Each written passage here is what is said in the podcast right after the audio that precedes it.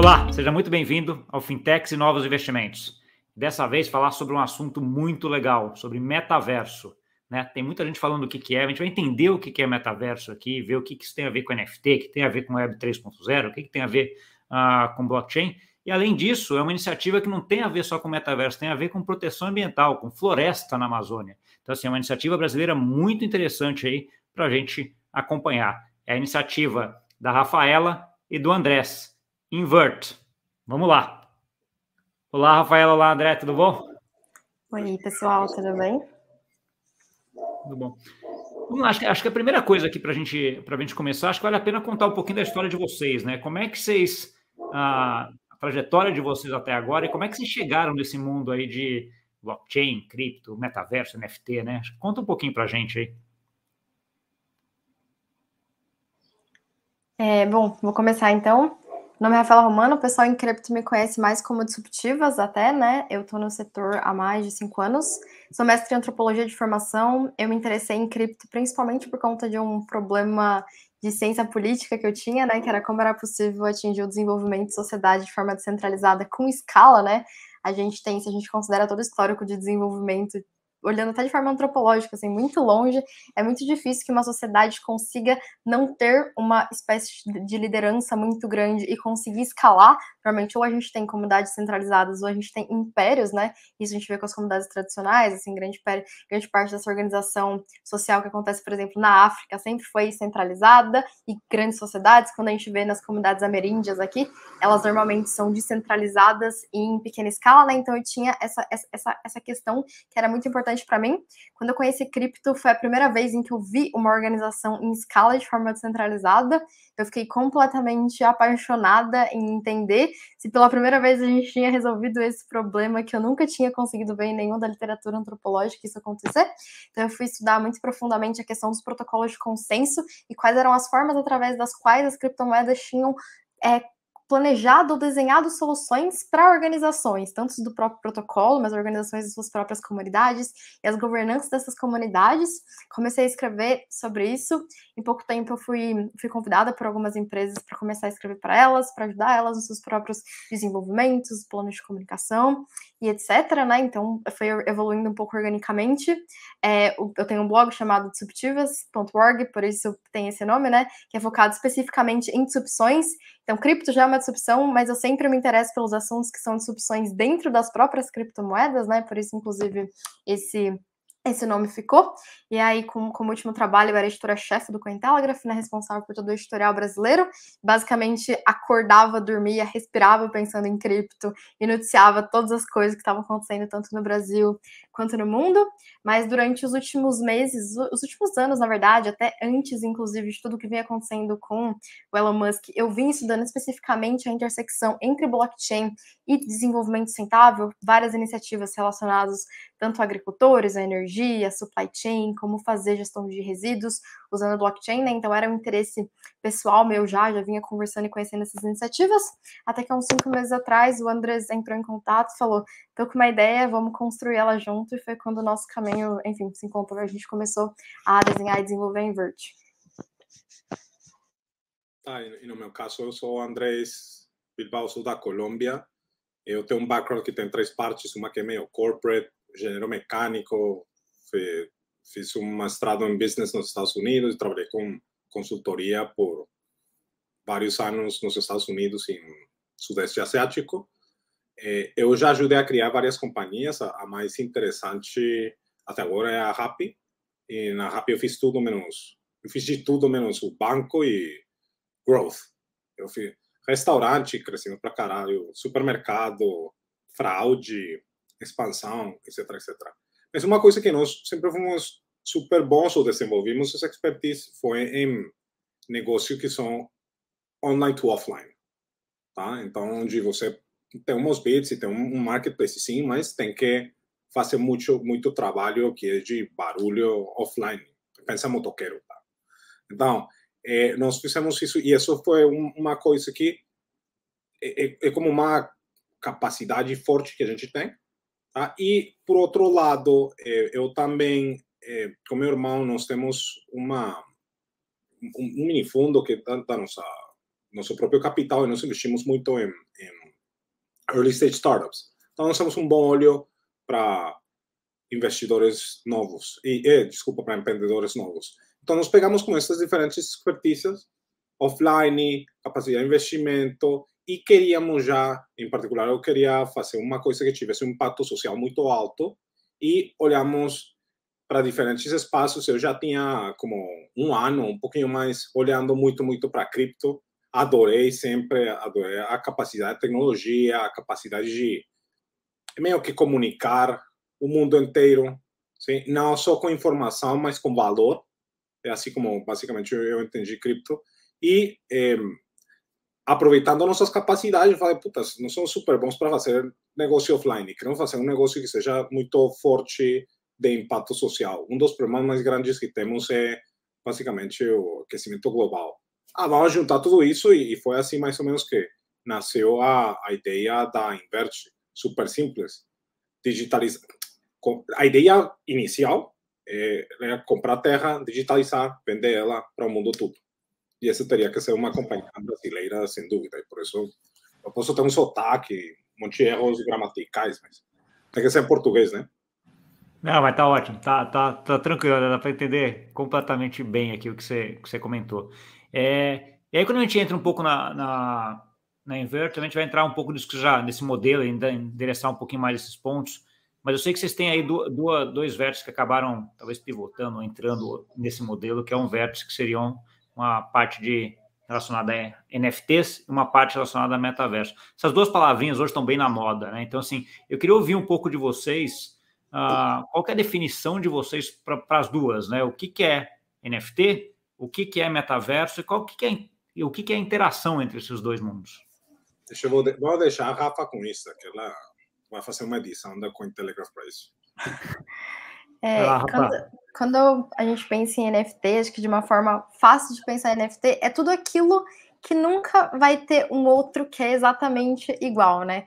Eu acho que existem vários exemplos muito legais que a gente pode colocar para ser didático, né? Tem a questão de o que significa algo fungível e algo não fungível. Quando a gente está pensando especificamente sobre a questão do fungível, é muito fácil, eu acho que a gente pode pensar, né? Se você tem duas notas de 50 reais e uma nota de 100 reais, essas coisas são fungíveis entre si e a gente não tem nenhum problema relacionado a, a, a fazer essa troca entre essas coisas, né? Quando a gente está falando de uma obra de arte, nunca vai existir uma outra obra de arte que é igual. Então, para mim, o jeito, o jeito fácil de explicar é tudo aquilo que seria impossível que a gente tivesse dois, ou que a gente duplicasse e mantivesse as mesmas características, né? E assim, só para entrar um pouquinho, terra e florestas, eu acho que é um dos exemplos mais interessantes de algo que é não fungível, porque é impossível você ter uma floresta que é igual a outra, e se você quiser criar outra floresta, ela vai ter outras propriedades, né? Então a gente nunca, em hipótese nenhuma, vai ter um pedacinho de floresta que vai ser igual a outro pedacinho. Por mais que ele tenha várias características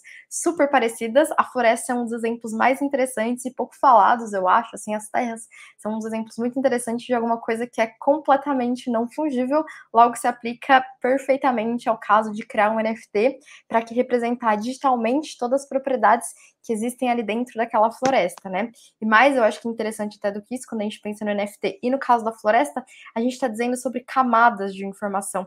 Uma floresta, no primeiro momento que a gente vê, parece, tá bom, umas árvores ali, né? Tem umas, umas folhinhas no chão, que mais, né? Mas o nível de informação que existe dentro daquela floresta, embaixo do solo, na constituição de cada uma daquelas folhas, na espécie daquela folha, no tipo e, e, e, na quantidade de carbono que ela absorve, né? Quando a gente começa a pensar nesses layers de informação que são invisíveis, a gente consegue tornar completamente visível nos layers de informações que constituem um NFT e potencializar esse aspecto da não fungibilidade para um ativo que todo mundo acha que conhece, mas quando olha realmente não consegue ter a noção desses, desses meandros de informações que existem ali na floresta, né? Então a primeira resposta acho que dos, dos NFTs são essas.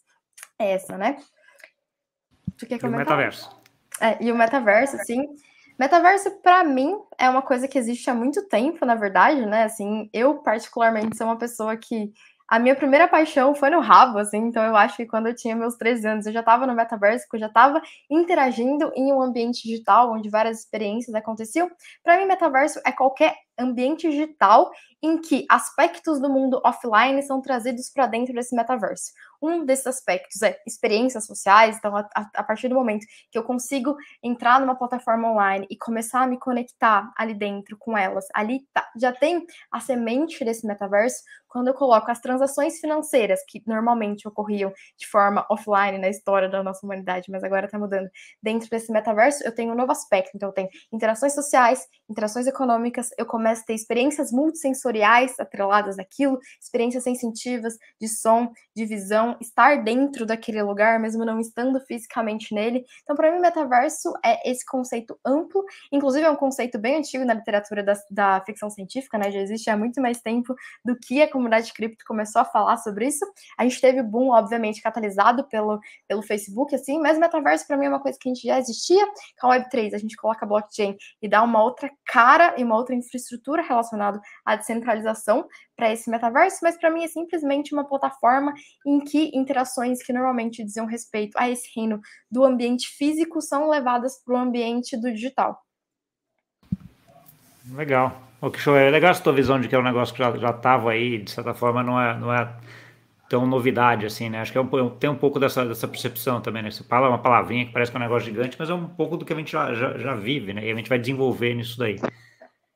Vamos lá para a Invert. E aí? Então, vocês juntaram toda essa, essa experiência enorme aí que uh, o Andrés tem aí nessa parte de, uh, de B2B, B2C ali que, que foi feito, essa junção do off com on com online, né? E também essa, essa experiência aí com a parte de blockchain tudo e criar Invert. O que, que é a Invert?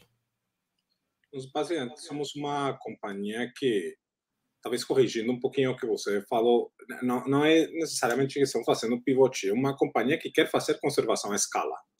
É o que a gente quer fazer. Então a gente está sempre procurando diferentes jeitos para fazer isso. Uma alternativa seria comprar terra, tokenizar e vender tá? Mas isso tem uma, algumas complicações em termos de que é um security, que não é um security, etc, etc. Mas é, a, a, estratégia que a gente está seguindo agora é basicamente nós compramos terra física, criamos uma terra digital que tem um, uma relação ali e nós desenvolvemos essa terra digital como um mecanismo para gerar renda para expandir basicamente a conservação.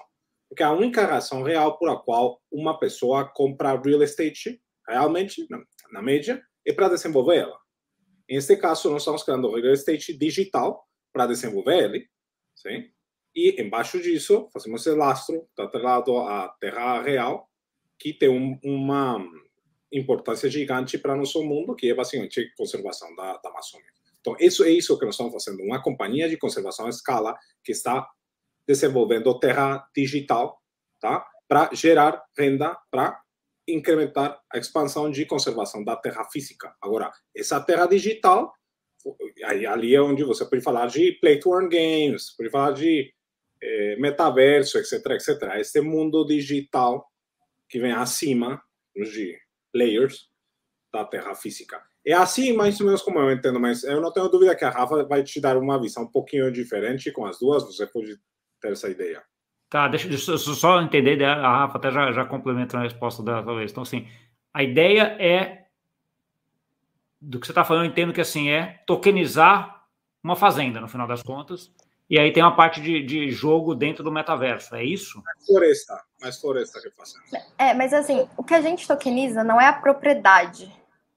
A gente cria um ativo que tem uma relação com a propriedade física. Mas, por exemplo, se a gente estivesse falando diretamente sobre tokenizar a floresta, a gente estaria falando de criar um token cujos detentores desse token têm direitos relacionados a essa floresta. Isso tem tá vários problemas relacionados a isso, inclusive problemas de encargo legal, vários problemas, enfim, que, que, é, não, o, que, o que eu lembro, o primeiro que tem muita gente é que isso aí se, é, se considera um valor mobiliário, né? Então já Exatamente. cai ali na alçada da CVM e no Brasil já não conseguiria fazer, né? já tem um Exatamente. É o primeiro então, ali, né? Seria impossível a gente adotar o modelo de tokenizar a floresta e criar um plot que representava o direito sobre aquela terra. O que a gente criou foi um layer onde você tem tokens que são para acesso nesse metaverso e esse token tem um, um, um link, ele é backed vai uma terra que existe, ele tem uma espécie de lastro. Então, isso garante vários aspectos, várias propriedades para esse NFT, principalmente um, uma,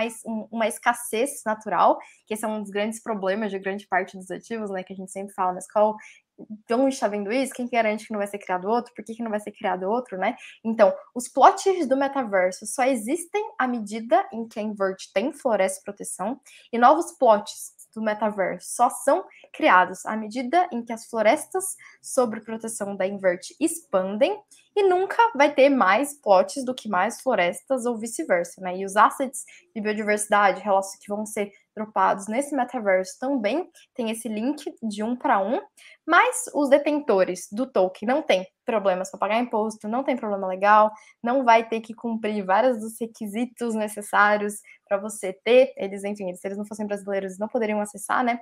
Então o que a gente faz é a Invert se responsabiliza por toda a parte chata, burocrática, complicada e custosa de se ter essa floresta, todos os problemas relacionados a, tá bom, tem uma floresta aqui, só que meus documentos, lá, vamos ter que fazer todos os processos legais relacionados a isso, vamos ter que pagar um monte de coisa, vamos ter que desenvolver uns modelos super complexos de monitoramento de uma floresta que tu demora três dias para chegar de barco.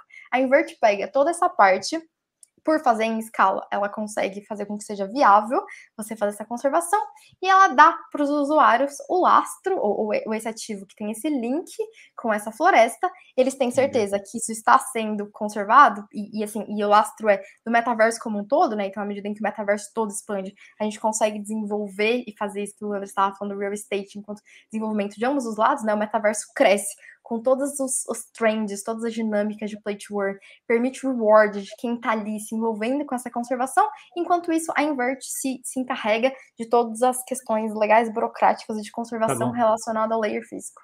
Deixa, deixa, eu entender um ponto, então. Você, você vai comprar um, uma área dentro de, desse metaverso, que vai. Você compraria uma área dentro desse metaverso que ela equivale a uma área dentro do, do mundo real, certo? Então, assim, é, é como se isso, de certa forma, você não está tokenizando diretamente, mas você tem um link entre o, entre o real e o, e, o, e o metaverso aqui, certo?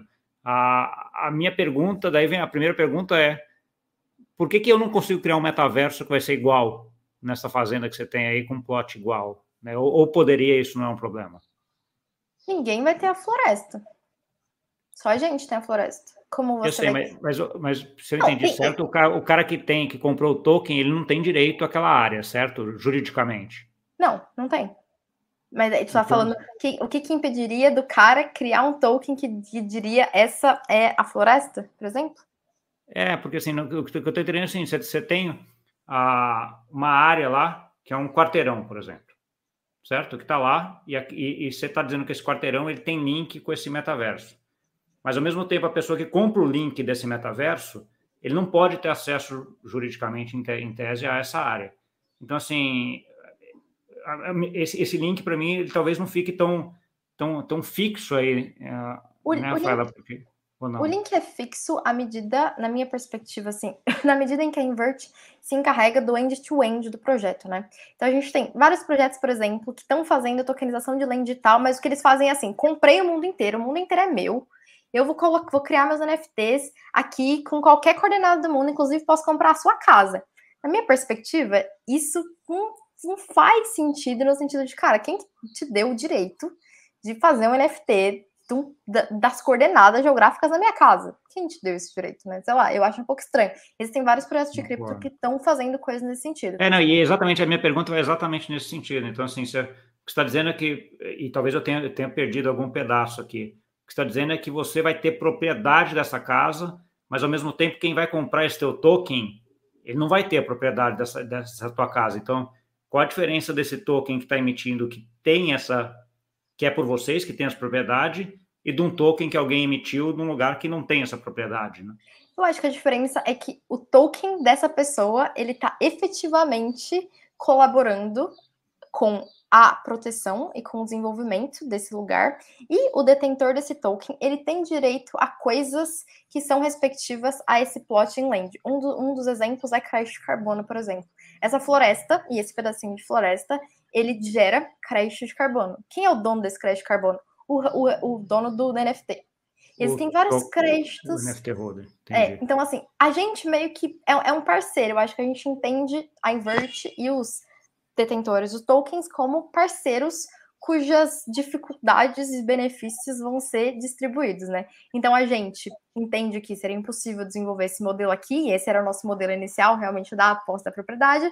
Essas pessoas não teriam como fazer, é impossível você escolher só fazer uma proteção de um pedacinho da sua floresta ali no meio da floresta do Labra, não tem como, tipo, é impossível a pessoa fazer isso, né? Então tá bom, você quer a propriedade, mas como é que você vai fazer a conservação disso indo lá? Você vai pagar, sei lá, seu salário do ano inteiro só para chegar nesse pedacinho de floresta, né? Então, como seria impossível esse modelo, a gente cria um modelo realmente novo, e por isso eu acho que gera essa confusão, em que a gente é parceiros nesse processo. Então, algumas partes dos benefícios vão ser distribuídas e alguma, algumas, partes do, do, algumas partes dos ônus também. Então, de biodiversidade relacionados à terra, land owner tem direito, e é uma espécie até de renda passiva, de um reward relacionado à posse dessa terra beleza, o, seu, o dinheiro que a gente está pegando de vocês vai ser usado para conservação dessa terra e para que mantenha isso como ativo que tem valor, porque é uma parte de uma floresta. Então é um processo de parceria, e enquanto no processo de desenvolvimento da Invert, a Invert vai, vai tem, né, no roadmap, assim, esse processo de realmente descentralização cada vez maior,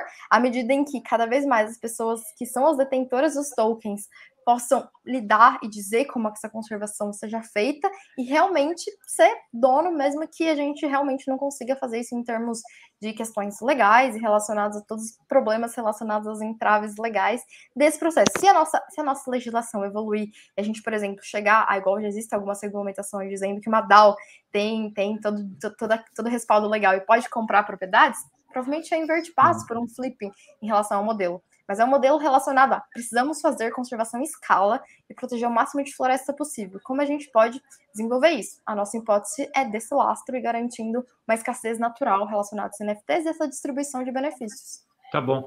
E o valor de, de, desse NFT ou desse token que a pessoa está tá comprando, inicialmente, eu entendo que ele é um valor atrelado ao valor da terra e Mas do que ela está gerando, do crédito de carbono que ela gera. E, e custos também tem uma implicação de do custo de conservação. Que a, e tem um custo de conservação. Conservação tem um valor e a ideia é basicamente conservar a escala e esse preço está embebido ali. Esse custo está embebido ali. Entendi. Conservação por uns 20 anos. Entendi, entendi. E aí ele vai receber isso daí. Tá bom, e aí eu entendi. Aí você joga isso aqui no, no, no, no metaverso. E aí tem um conceito que vocês colocam também uh, no site, que é um Earn... É, Conserve to Earn. Explica um pouco para a gente o que, que, é isso. Conserve to Earn é a ideia de que a, a, nosso, uma das primeiras questões que a gente tinha é como a gente faz uma floresta ter valor em pé. Esse é o desafio, né? Uma floresta não. As florestas são desmatadas porque não existe valor numa floresta. É muito mais valioso você desmatar ela, criar um produto com o desmatamento dela, criar gado, criar soja ali, né? Esses outros Mas ativos. Eles... Essa é a ideia do crédito de carbono, né? Crédito de carbono não derruba a floresta. É, não, por isso que eu tô falando. A ideia, o crédito de carbono é feito para você Exatamente. deixar a floresta em pé, né? É uma. Crédito de carbono é um. Os cientistas dizem que as florestas fazem mais de 26 serviços ecossistêmicos para a humanidade. Crédito de carbono é um dos 26, é o único precificado e é o único que já tem mercado, digamos assim, né? Mas o que a gente está dizendo é, uma floresta é muito mais do que carbono. Porque, por exemplo, se a gente quisesse fazer só crédito de carbono no nosso metaverso, valeria mais a pena a gente cortar a floresta inteira e plantar uma floresta nova. Porque a floresta nova absorveria muito mais carbono e a gente conseguiria muito mais dinheiro relacionado a isso do que a gente mantém numa floresta. Mas é, é, isso, assim, tipo, alguns modelos de crédito de carbono realmente fazem isso, porque a nossa floresta é uma floresta antiga. Ela já atingiu a homeostase em relação a esse processo de, de absorção de carbono. Então, existem alguns créditos relacionados à conservação, mas eles ainda são diferentes. O que a gente quer dizer? A Invert entende que uma floresta é muito mais do que um estoque de carbono. Ela tem várias outras funções relacionadas a ela, e a nossa ideia é tentar mostrar todas elas. Então, até o processo de descobrimento dos NFTs e da propriedade dos NFTs é um pouco de descobrimento do que é uma floresta. Quais são as árvores, quais são os animais, quais são as funções sistêmicas, quais são as funções que essa floresta preza, pre, pre, pre, é, presta para o mundo, né? Então, assim, esse processo de. Eu, eu acho que o nosso processo é realmente de responder. Cara, como é possível a gente dar valor para esse ativo, desculpa pelo barulho, que está relacionado a, a, a, essa floresta, né? Então, essa sempre foi a nossa, a, nossa, a nossa primeira premissa e o que motivou o desenvolvimento de tudo dentro desse ambiente digital. Tá bom. E, e aí, só para lembrar, acho que talvez tentar deixar um negócio mais palpável, né? Então, assim, talvez é, é mais fácil a gente colocar talvez alguma coisa perto de números aqui. Então, se, sei lá, se tiver uma área, uma fazenda que vai custar, sei lá, um milhão de reais, você vai tokenizar esse, esse um milhão de reais, o token vai custar um milhão de reais mais o custo, que ele, o resultado que ele vai dar para frente, menos o custo de manutenção disso. Essa é a ideia da, do custo inicial desse token. E ele continua sendo muito mais barato do que você comprar uma fazenda limpa. Esse é o negócio mais lindo, eu acho, do nosso projeto. Tipo, o custo das terras limpa, que a galera chama, é muito, muito, muito mais caro do que uma floresta. Então, mesmo quando a gente coloca todos esses custos de conservação, ainda fica muito mais barato do que a galera com as áreas limpas. Não, sim, sim, isso, isso é, entendo até, até por conta de você comprar uma área que seja produtiva, ela, ela em geral acaba te dando um retorno muito maior do que uma área de floresta que você não pode fazer nada a não ser conservar. E aí a, a ideia é que essa ideia da, da conservação e do que vocês estão montando pague esse, essa mesma rentabilidade, vamos dizer assim, né? Para frente, né? Além de toda a parte do, de fazer bem para o país, para o mundo e para todo mundo, né? Claro que esse, esse é o ponto principal, a floresta. O fato que a floresta em pé é muito menos custosa que a floresta, como falam com essa linguagem horrível, que é limpa, é um absurdo. E em grande medida por isso que a companhia se chama Inverte, por isso que invertir a lógica, onde você tem uma população gigante no mundo que dá um valor para a floresta em pé bem acima do que localmente nós damos para uma terra que é produtiva em termos de soja, falar qualquer coisa, tá? Mas incrivelmente destrutiva em termos de climate change, em termos de eh, biodiversidade, em termos de água, com, com, o que se está vivendo no, no país recentemente. Uhum. Então, é, esse é o objetivo, invertir essa Entendi. lógica. Tem de inverter a lógica de que é, e, e até entendo, porque se você quer conservar e ter um mundo aí para frente, né, dado que não vai todo mundo muda, conseguir mudar para Marte aí no futuro no futuro próximo, a gente tem que cuidar do país e essas áreas que acabam cuidar do mundo. Essas áreas que cuidam do mundo deveriam ser tão valorizadas quanto áreas que produzem alimentos, por exemplo, que é o negócio da soja que você, que você comentou, né? Então, assim, acho que isso é. Fala. Só, só, um detalhe também que acho que é importante, né? A nossa floresta tem comunidades e a gente também tem planos de manejo relacionado às culturas que tem ali, de açaí, castanhas, assim, né? Então também as florestas também podem ser é, produtivas em termos de alimento, assim, a gente não precisa limpar uma floresta para conseguir gerar alimento. Esse é um dos aspectos também que às vezes parece que acho que foge um pouco assim, né, da, da questão, mas a ideia é realmente essa. Como a gente extrai valor de uma floresta e deixa ela fazer exatamente o que ela deveria estar fazendo, que é mantendo os mananciais, fazendo com que o ar fique mais limpo, fazendo a questão de estabilidade climática e, e, todos esses aspectos que são hiper importantes, mas não são precificados em nível de trocas econômicas, até agora, pelo menos, né? E tá espero bom. que a gente consiga desbloquear. É, você citou um outro ponto também, há um, um pouco um tempinho atrás, você fala que acho que é importante, assim, a gente sempre, hoje tem um conceito aqui, principalmente aqui na Europa, muito comum de ESG, é, ESG, né?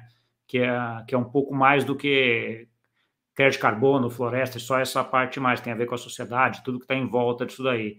Né? Então, assim, isso aqui eu entendo que está no foco de vocês também, né? A ideia não é só a floresta, é também talvez a sociedade que está em volta, a cultura que está em volta daquela floresta, certo? É, não, na verdade não existe conservação sem pessoas. Isso foi o que a gente aprendeu com todos os conservacionistas que a gente falou, né?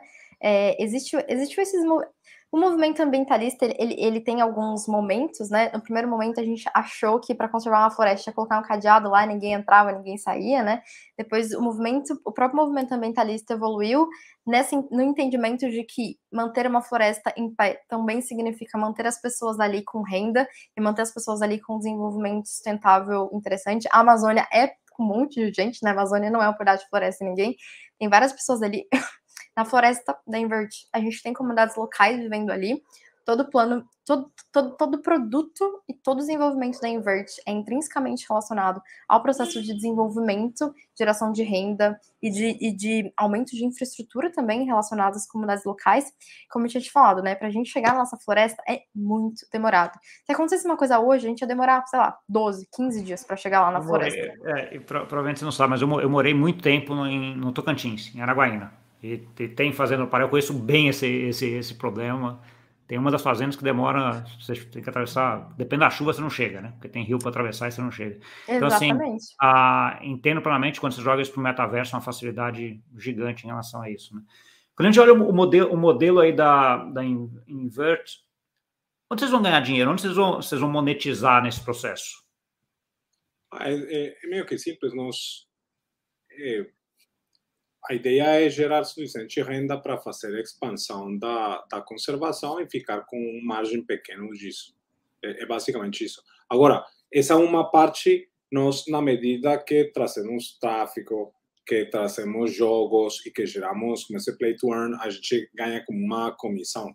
Mas isso não, não é uma, uma preocupação muito grande quando você gera uma economia interessante em torno dos games, de fazer o play to earn, de, de trazer gente que vê valor no, em este desenvolvimento digital é, tem como fazer uma comissão pequena e, e justificar a, as operações.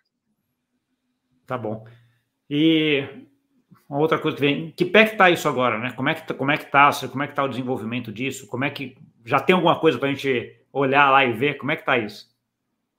Então tem várias partes. Nós em este tipo de negócio uma uma das partes mais difíceis tem a ver com a a parte offline.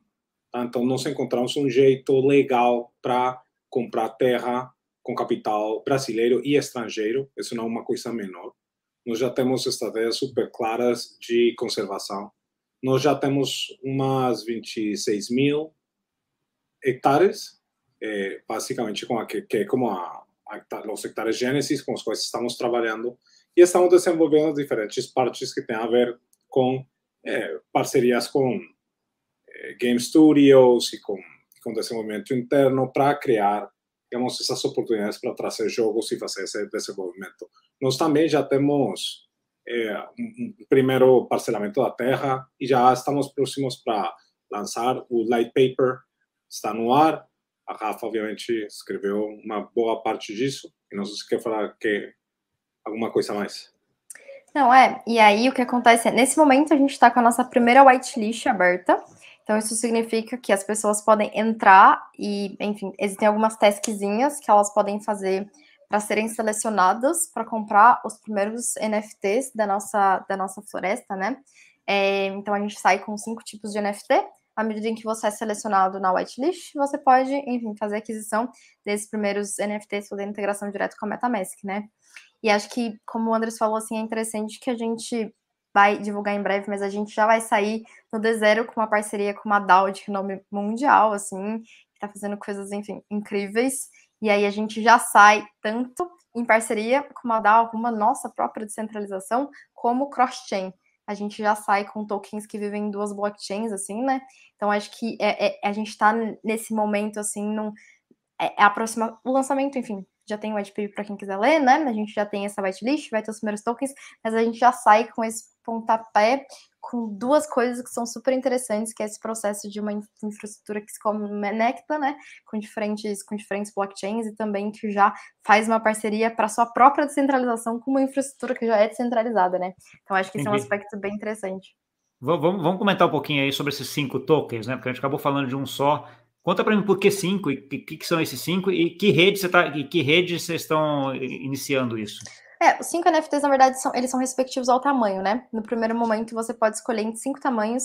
Cada pessoa só pode comprar um NFT, né? Por conta, enfim, do processo de descentralização e Tamanho, Quando você fala de tamanho, é tamanho da, da área da, da área. 26 Exatamente. mil hectares. 26 tá mil hectares, é. A gente sai no comecinho só com uma parcela bem pequena, assim, é, 3%, eu acho, se eu não me engano exatamente agora, 3% dos 26 mil hectares só para essa, essa primeira whitelist, mas a gente sai com uma área super importante, a gente acredita que o Rio é, vai definir grande parte da infraestrutura do metaverso e também as áreas que são mais fáceis de serem conhecidas, a gente pode fazer várias dinâmicas, então a gente já sai é, digamos que, especialmente dando um reward, digamos, que para esses primeiros detentores dos tokens, que os tokens não vão sair com diferentes de preço relacionado a isso, mas todos os primeiros, enfim, tu pode comprar maiores ou menores, mas todos eles vão estar ali perto do rio, então já são lotes, digamos que premiums para os primeiros early adopters que a gente entende, que quem está com a gente nesse primeiro momento é com certeza quem vai ajudar a gente a educar, né,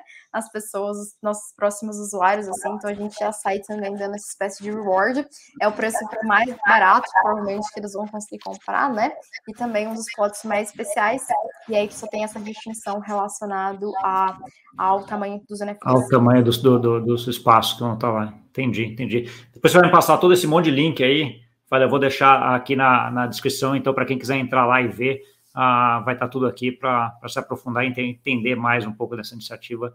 Uh, bem legal. Eu tenho mais ou menos um tempo aqui que, é, que a gente fica para uh, ah, não extrapolar muito e já estamos praticamente ultrapassamos ele aqui, a conversa está boa. Uh, eu queria que vocês dessem agora, acho que talvez duas coisas agora nesse final. Uh, uma, uma mensagem final aí para quem está ah, nos ouvindo, e a segunda é um pouco de quem quiser entender mais e se aprofundar, onde, que eles, te, onde eles encontram vocês.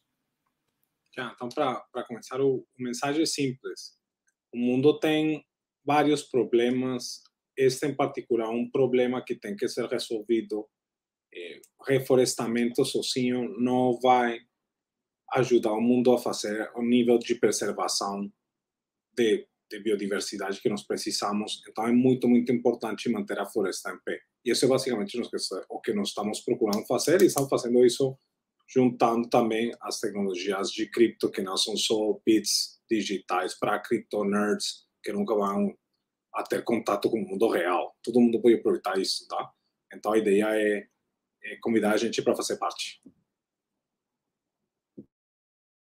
É, eu acho que um dos aspectos mais interessantes, assim, é que, cara, seu dinheiro talvez seja a sua melhor forma de manifestação dos seus ideais no mundo.